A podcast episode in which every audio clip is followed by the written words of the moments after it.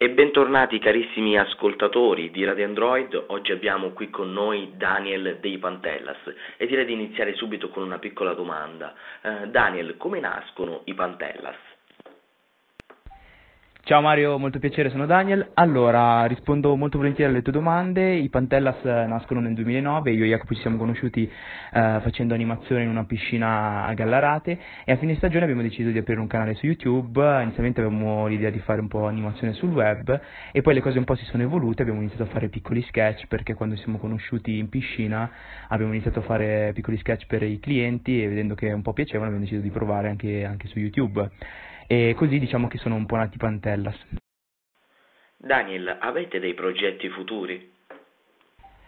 Per i progetti futuri, vabbè, noi vorremmo sempre continuare su YouTube, che è la nostra patria, è il nostro mondo, ed è, cioè, noi dobbiamo tutto a YouTube, però il nostro sogno è praticamente, cioè il nostro grande sogno è quello di fare un film al cinema e speriamo di riuscire a realizzarlo presto. Qual è stato il vostro primo video virale su YouTube che poi vi ha permesso di crescere, eccetera, eccetera? Allora, il primo grande video virale di Pantellas è, stato la, è stata la parodia di Harry Potter, che ha fatto in cinque giorni un milione di visualizzazioni. Da lì poi gli iscritti hanno cominciato a crescere e noi abbiamo cominciato a improntare tutta la nostra pubblicazione sul, sul nostro stile e da lì abbiamo raggiunto gli iscritti che abbiamo adesso. Perché YouTube e non la tivù?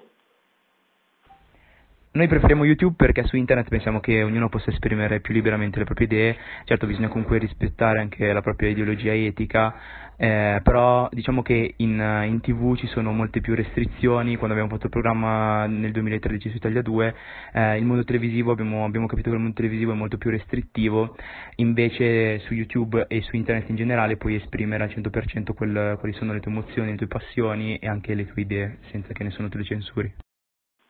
Daniel, come vi siete conosciuti tu e Jacopo? Ci siamo conosciuti in piscina proprio facendo animazione ed è stata, eh, siamo stati messi di fronte a un sacco di, di situazioni imbarazzanti, da lì diciamo, è nato così un po' il nostro rapporto, perché avevamo una capo animazione pazza che beveva sette Red Bull al giorno e ci metteva sempre in situazioni imbarazzanti, da lì è nata e si è fortificata la nostra amicizia. Bene, cosa ne pensate di YouTube?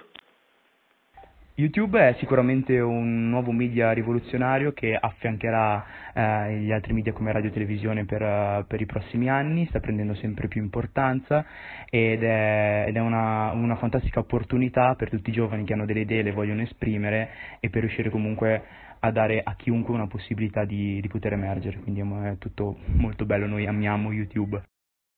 Bene, un aggettivo per descriverlo? Eh, democratico, per noi YouTube è molto democratico perché dà appunto la possibilità a chiunque di poter emergere. Allora, siamo in, un, in un'epoca dove la tecnologia è all'ordine del giorno. Cosa ne pensate di queste nuove tecnologie?